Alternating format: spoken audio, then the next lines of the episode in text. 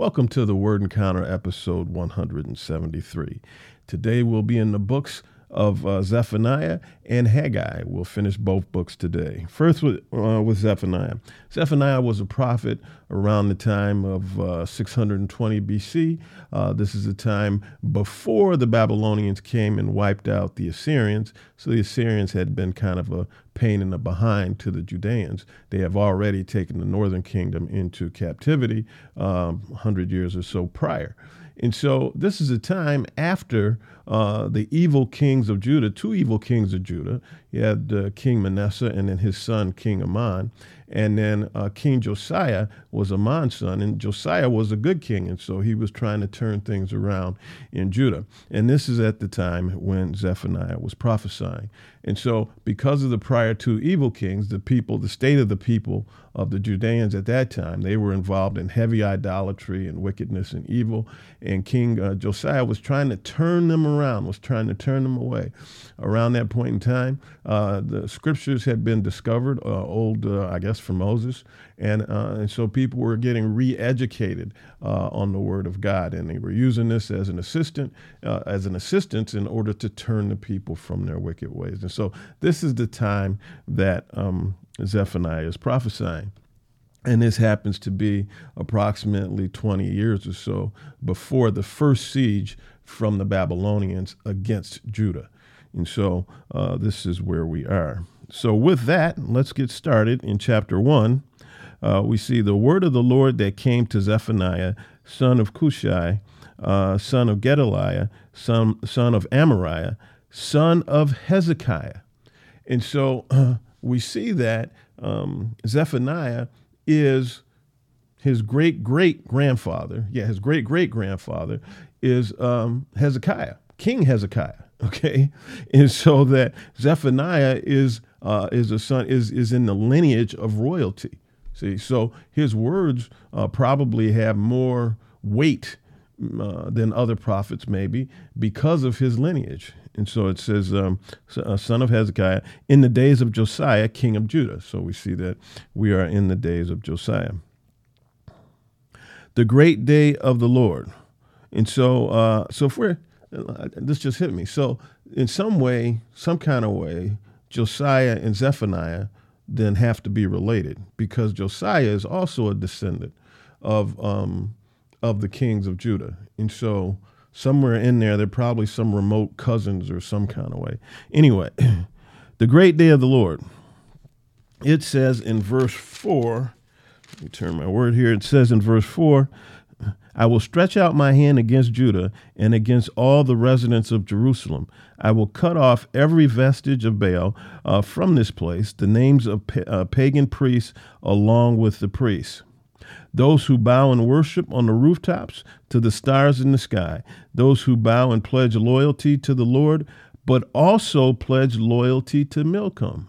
Now, Milcom is another name of Molech. And if we recall, Molech is the god that the pagan peoples would offer and sacrifice their children to, a practice that the Israelites had started to pick up.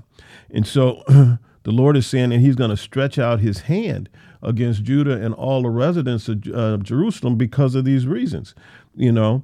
And so these people are um, uh, are involved in polytheism, right? And so it says to those who bow and pledge loyalty to the Lord but they also pledge loyalty to Molech. And so, so they're trying to, you know, cover their bases and whatnot. And the Lord says, no, no, no, we're not having any of that. And he says, and those who turn back from following the Lord, who do not seek the Lord um, uh, or inquire of him. In other words, those, he says, those who turn back from following the Lord. In other words, at one time they were following and then they turned away. Now, in today's nomenclature, we would say that's backsliding. When you when you follow Jesus and then turn away and do something else, that's backsliding. And so uh, God is saying, look, uh, to those people who are involved in polytheism, who who who uh, uh, uh worship, if you will, um, Molech, and also me, uh uh-uh, ain't happening. To those who would follow me and call on my name, but then turn their back on me, uh uh-uh, uh, ain't happening. And so he's not down for that, not down for that at all. In verse 8, it says, On the day of the Lord's sacrifice, I will punish the officials, the king's sons, and all who are dressed in foreign clothing. Now, what does this mean? He's saying he's going to essentially punish the politicians, the leaders. See, he's going to punish them. All the officials and all the king's sons and whatnot, and all who are dressed in foreign clothing means that they have uh, they have started to graft towards the culture of foreigners. They have started taking on their value system. They have started incorporating their gods and their idols. And so this is all representative in foreign clothing. He says, On that day I will punish all who skip over the threshold, who fill their master's house with violence and deceit. Over the threshold. And so uh, in the days of, uh, I, I, think it was the Egyptians that prayed to Dagon and, and whatnot, part of the practices was that to step on the threshold, the threshold of the temple, I guess, was a sign of disrespect. So they would skip over the threshold of the temple in order to get in the, into the temple. And the Lord is saying, for those of you that have adopted those practices, you know, or uh, for those of you who have filled your master's house with violence, you know, it says you will be punished on that day. I'm not having you graft any other customs or whatever with regard to worshiping, uh, worshiping other and foreign idols. That's not how I roll. You know, in verse 12 it says, "And at that time I will search Jerusalem with lamps and punish those who settle down comfortably, who say to themselves, the Lord will do nothing, good or bad." In other, in other words, what what the Lord is saying is, is there are people out there sitting back there comfortable and whatnot, and who may say they believe in God, but they don't think He's an active God. He says He's not going to do anything. He's not going to do anything uh, good to me for me. He's not going to do anything bad to me. You know, He's essentially irrelevant. So we don't have to do anything in order to honor Him. And so, the Lord is saying He will search with lamps and punish those people who do that you know, searching with lamps, that implies that I'm looking for you. You know, you are not going to escape me. I am going to find you. I'm going to find those of you who do this. Then it says in verse thing, it says, Their wealth will become plunder and their houses are ruin. They will build houses but never live in them, plant vineyards but never drink their wine. And so the Lord is essentially saying, Look, you're going to sow, but you're not going to reap because I'm not going to allow your sowing to reap. And so the law of sowing and reaping is not going to apply to you, you who do these things. And so the Lord isn't playing games, you know. In verse 17, he says, I will bring distress on mankind, and they will walk like the blind because they have sinned against the Lord. This next, this next scripture. Their blood will be turned out like dust. Excuse me. Their blood will be poured out like dust, and their flesh like dung. The, the, the expressions that the Lord uses, you know, he says their blood will be poured out like dust, and their flesh like dung. Their silver and their gold will be unable to rescue them on the day of the Lord's wrath. The whole earth will be consumed by fire. Now, now see, the things are starting to shift here a little bit, see? And so the Lord is talking about those in Jerusalem, but now, you know, when he's when, when Zephaniah is prophesying, he switches up a little bit. He says, The whole earth will be consumed by the fire of his jealousy, for he will make a for he will make a complete, yes, a horrifying end of all the inhabitants of the earth. Now this is talking about in the in the tribulation time. This is out there in the future. We haven't hit this yet. So first he was prophesying to the uh, to the Judeans at that time what the Lord was going to do to those people that exhibited that attitude at that time. Then it switches up and it says the whole earth will be consumed by fire. See, by the fire of his jealousy, for he will make a complete, yes, a horrifying end of all of the inhabitants of the earth chapter 2, it says, A call to repentance. It says, Gather yourselves together, gather together, undesirable nation. For the gather together, undesirable nation. it says, uh, uh, let's see, before the d- decree takes effect and the day passes like chaff, before the burning of the Lord's anger overtakes you, before the day of the Lord's anger overtakes you, seek the Lord all you humble of the earth. And it says, look, this is this is implied. There's a time frame. It says before any of this stuff happens, because it's coming, it's going to happen. Seek the Lord. all you humble of the earth. Those of you who are humble, seek the Lord before it's too late, essentially what it's saying. Seek the Lord, all you humble of the earth, who carry out what he commands. Seek what? Seek righteousness and humility. Perhaps you will be concealed on the day of the Lord's anger. Perhaps you will be hidden on the day of his of the Lord's anger if you seek the Lord, if you seek righteousness and if you seek humility. That's what we are to seek. You see, the opposite of that, righteousness and humility, is evilness and pride. So if you're in wickedness or evilness, and if you're in pride, then you need to seek the Lord. You need to be honest with yourself and seek the Lord. Judgment against the nations. Let's drop down here to verse 8. It says, I have heard the taunting of Moab and the insults of the Ammonites who have taunted my people and threatened their territory. Therefore, as I live, this is the declaration of the Lord of armies, the God of Israel. Moab will be like Sodom and the Ammonites like Gomorrah, a place overthrown with weeds, a salt pit, and a perpetual wasteland. The remnant of my people will plunder them. The remainder of my nation will dispossess them. In verse 10, it says, This is what they get for their pride. See, pride is pride is a consistent theme through the word.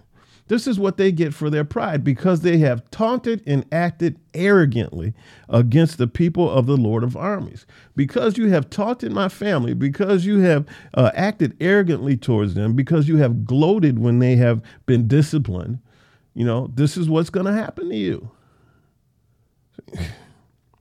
Verse 12, he goes on, he says, You Cushites will also be slain by my sword. You're not going to escape me. He will also stretch out his hand against the north and destroy Assyria. He will make Nineveh a desolate ruin, dry as the desert. See, so so the Lord is he goes through the regions. He doesn't just discipline and deal with Israel and just deal with uh, Judah. He deals with the wickedness of all of the kingdoms in the territory eventually. Because he is not just the God of Israel, he's the God of all. It says in uh, chapter 3 Woe to oppressive Jerusalem. Whenever you see the word woe, you know there's something not good coming. It says in verse 1 Woe to the city that is rebellious and defiled, the oppressive city. Now, I would challenge you uh, to think past Jerusalem here, to think about modern day cities. Think about the city you live in, the major city you live near or in. Think about it in this. As I read through these uh, these scriptures, it says, "Woe to the city that is uh, rebellious and defiled." Could that be where you live? Could that city be um, exemplified here? It says, "She has not obeyed. She has not accepted discipline. She has not trusted in the Lord. She has not drawn near to her God." Is that where you live? Do you have people that are actually actively trying to pull away from the Lord, trying to direct society against the Lord, trying, trying to ignore the principles of the Lord, trying to adopt the ways of man? See? Verse 3 it says, The princes within her are roaring lions, the princes being the leadership, the government. Her judges are wolves of the night. In other words, her judges aren't interested in justice. They're interested in pillaging the people. It says, uh, which leave nothing for the morning. Her prophets are reckless, treacherous men. Her priests profane the sanctuary. They do violence to instruction. Now, this is directed at you, you know the, the, the the holy people of the day, and so I can I can look at the the priests and the pastors and the bishops and and whatever you want to call them today. Do they fit into this category? Do they profane the sanctuary? Do they do violence to instruction? Meaning, do they not instruct the, the, the things of and the ways of the Lord? Do they instruct the things of themselves? Do they instruct the ways that will benefit themselves? We got to be honest.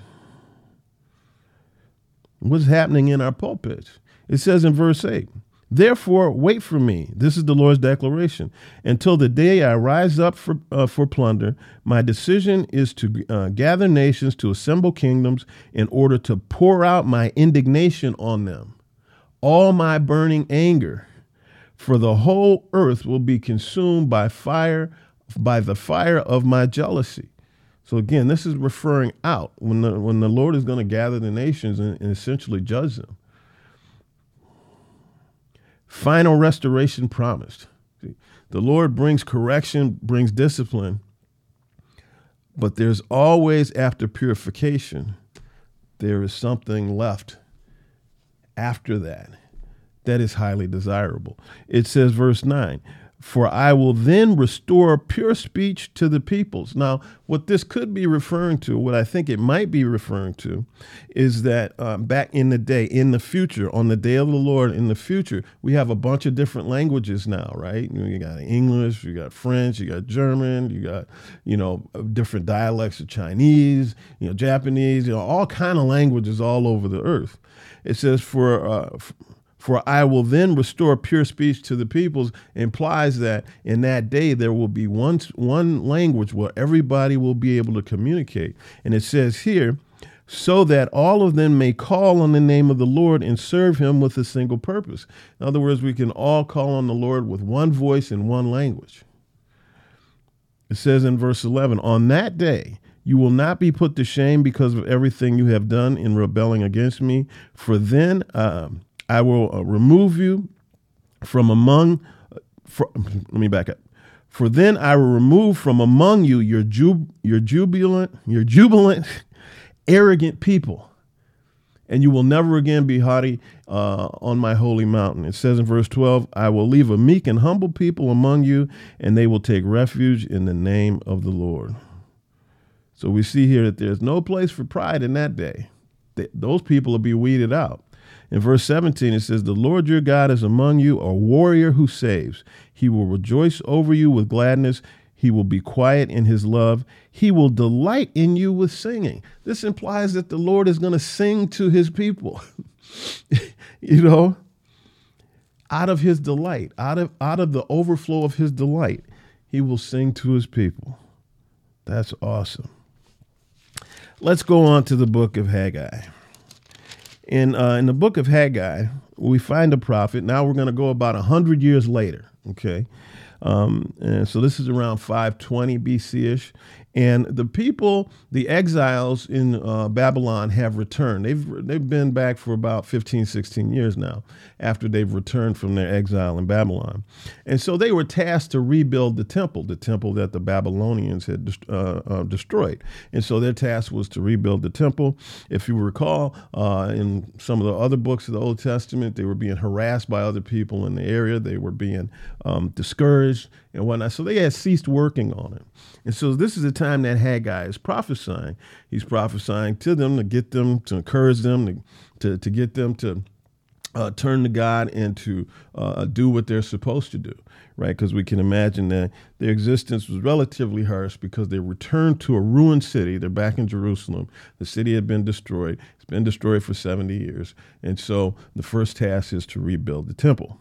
So we see here command to rebuild the temple in chapter 1. It says, In the second year of King Darius, on the first day of the sixth month, the word of the Lord came through the prophet uh, Haggai to Zerubbabel, the governor of Judah, and to Joshua, the high priest. So we have the governor of Judah, and we have the, um, excuse me, of Jerusalem. Well, probably more than just Jerusalem, and then the high priest in the region. It says in verse 2 The Lord of armies says this These people say, The time has not come for the house of the Lord to be rebuilt the word of the Lord came through the prophet Haggai. Verse 4 Is it time for you yourselves to live in your paneled houses while this house lays in ruin? You know, and so the house is lying in ruin. And so Haggai is asking the people, You're busy building your house while the house of the Lord is in ruins. Is this the time to be building your house? This is now the Lord of armies says this Think carefully about your ways. It says, uh, you have planted much, but harvested little. You eat, but never have enough to be satisfied. You drink, but never have enough to be happy. You put on clothes, but never have enough to keep warm. The wage earner puts his wages into a bag with a hole in it. And so the Lord is saying, He's asking people say, think about what's been happening. You're eating, but you're never satisfied. You're drinking, but you're never satisfied. You're always hungry. You're always thirsty. You know, it seems like the money you make just falls to the falls to the ground. You're saving nothing. You have nothing. Think about this. Why why might this be? Let's go on. It says in verse 9, it says, You expected much, but then it amounted to little. When you bought when you brought the harvest uh, to your house, I ruined it. Why? So now he's going to explain. This is what's been going on with you, and this is why you haven't been meeting success. Because my house still lies in ruins, while you, uh, while each of you is busy with his own house. See, you're taking care of your business. You're not taking care of my business. If you take care of my business, I'll take care of your business. This is the proposition the Lord is making. If you take care of my business, I'll take care of you. But if you ignore my business, then you're not going to have the hand of blessing on you. Verse 10, he says, So on your account, the skies have withheld the dew and the land its crops. Because of what you've done, I've, will, I've withheld rain, so nothing's growing. you know? the people's response. And so the people are going to respond to this. What do they do? It says in verse 12 Then uh, Zerubbabel, the high priest, Joshua, uh, then Zerubbabel, the high priest Joshua, and the entire remnant of the people obeyed the Lord their God and the words of the prophet Haggai. And so they heard this word, and what was their response? They obeyed it. See, that hasn't been the case. Usually that's not the case. They hear the, verse, the voice of the Lord and the people ignore it and do what they want to do, but not the people, not the returning exiles. They heard the vo- voice of the Lord through Haggai, and then they obeyed it. Verse 14 The Lord roused the spirit of Zerubbabel, the governor of Judah, the spirit of the high priest Joshua, and the spirit of all the remnant of the people. They began to work on the house of the Lord of armies, their God. So they heard the word and they immediately started working on the house. Chapter 2, it says, Encouragement and promise. Speak to Zerubbabel, governor of Judah, to the high priest Joshua, and to the remnant of the people who was left among you who saw this house in its former glory. No, it's a question. Verse 3. Who is left among you who saw this house in its former glory? How does it look to you now? So the Lord is tasking Haggai to ask the people, Who among you is old enough to remember the former house and its glory? And it says, How does it look to you now? Because remember, they're rebuilding the temple. And so he's asking, Who remembers the former temple that Solomon built? And how does this one compare to that one? It says, Doesn't it seem to you like nothing by comparison? So the Lord is saying, for those of you who have been around long enough, doesn't this house seem lame compared to the former house? Key word is seem. Verse 4. Even so, be strong, Zerubbabel. This is the how, this is the Lord's declaration. Be strong, Joshua, uh, high priest. Be strong, all you people of the land. This is the Lord's declaration. Work. The Lord's declaration is be strong and do what? Work. There's a time to pray. There's a time to seek the Lord. There's a time to do all that stuff. And there is a time to work. And so the Lord is saying, This is the time to work. For I am with you, the declaration of the Lord of armies. In verse 6, it says, For the Lord of armies says this Once more in a little while, I am going to shake the heavens and the earth, uh, the sea and the dry land. I will shake all the nations so that the treasures of all the nations will come, and I will fill this house with glory says the Lord of armies. The ones that that, that, this house, this temple that doesn't look like uh, that doesn't look like it, it compares with the former temple at all. But this new one that you're rebuilding, I'm going to fill this house after I shake the earth. And then it says, mm, the final glory of this house will be greater than the first. The final glory, okay, of this house that looks meager in comparison to the former house, the former temple, the one that Solomon built. It says the final glory of this lame house is going to be greater than that one. In other words, just don't look at the veneer. Don't just look at the outside. See. He says, I will provide peace in this place. This is the declaration of the Lord of armies. And so he's saying, I'm going to use this temple, this rebuilt temple that looks uh, lame in comparison to the former temple, this temple is going is going to be the temple that I am going to exercise my glory in. And, and, to me, the lesson is don't don't look on the you know don't judge a book by its cover. You know, to me, that's the lesson. Oh, holiness and defilement. Uh, verse 11. This is what the Lord of armies says Ask the priest for a ruling. If a man is carrying consecrated meat in the fold of his garment, and it touches uh, bread, stew, wine, oil, or any other food, does it become holy? So you've got consecrated meat, it touches some other food, does that other food become holy? The priest answered no. Then it says in verse 13, then Haggai asked, if someone is defiled by contact, um, if someone is defiled by contact with a corpse, touches any of these, does it become defiled? Because remember, if the if if uh, with the Israelites, if they touched if they touched a corpse, a corpse, they became defiled. And so he's asking if um, if someone defiled by contact with a corpse touches any of these, does it become defiled? The priest answered, yes, it becomes defiled. Verse 14, then Haggai replied, so uh, so this so is this people, and so is this nation before me. This is the Lord's declaration. And so and so is every work of their hands, even what they offer there is defiled. And so what's being said here is like if the people are defiled, then everything they touch, the work of their hands, the product of their hands, that's defiled. It doesn't matter if they're doing the work. If the people are defiled, their product, their produce is, you know, what they produce is defiled.